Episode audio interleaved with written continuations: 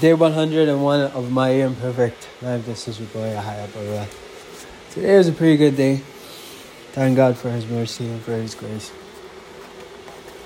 Yeah, man. Just uh, enjoying what is, enjoying the day. I had a book signing at the Cambridge location, and I was successful. I did the best that I could, and I left the rest to God.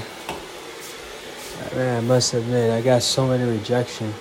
The trick with selling is this: when you're not selling in person, that is, when you're not getting a huge amount of traffic, a lot of people to talk with, and you're getting like drop by drop, one person at a time, and let's say a minute or two in between each person's arrival that passes by, and you get rejection by each and every person, it feels like all you're getting is rejection. But when you're getting a lot of people coming through, you get a lot of people who say yes, you get a lot of people who say no. So just a little something there, those who want to be selling in person.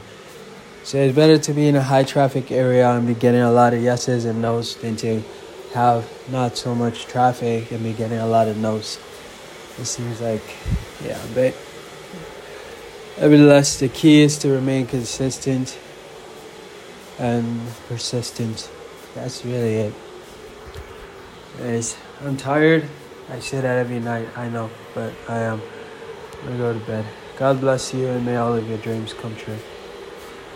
You matter. Miracles happen to those who believe in them. I invite you to read my book if you don't already have it. You can get it at strugglesofadreamer.com. Cheers. You matter.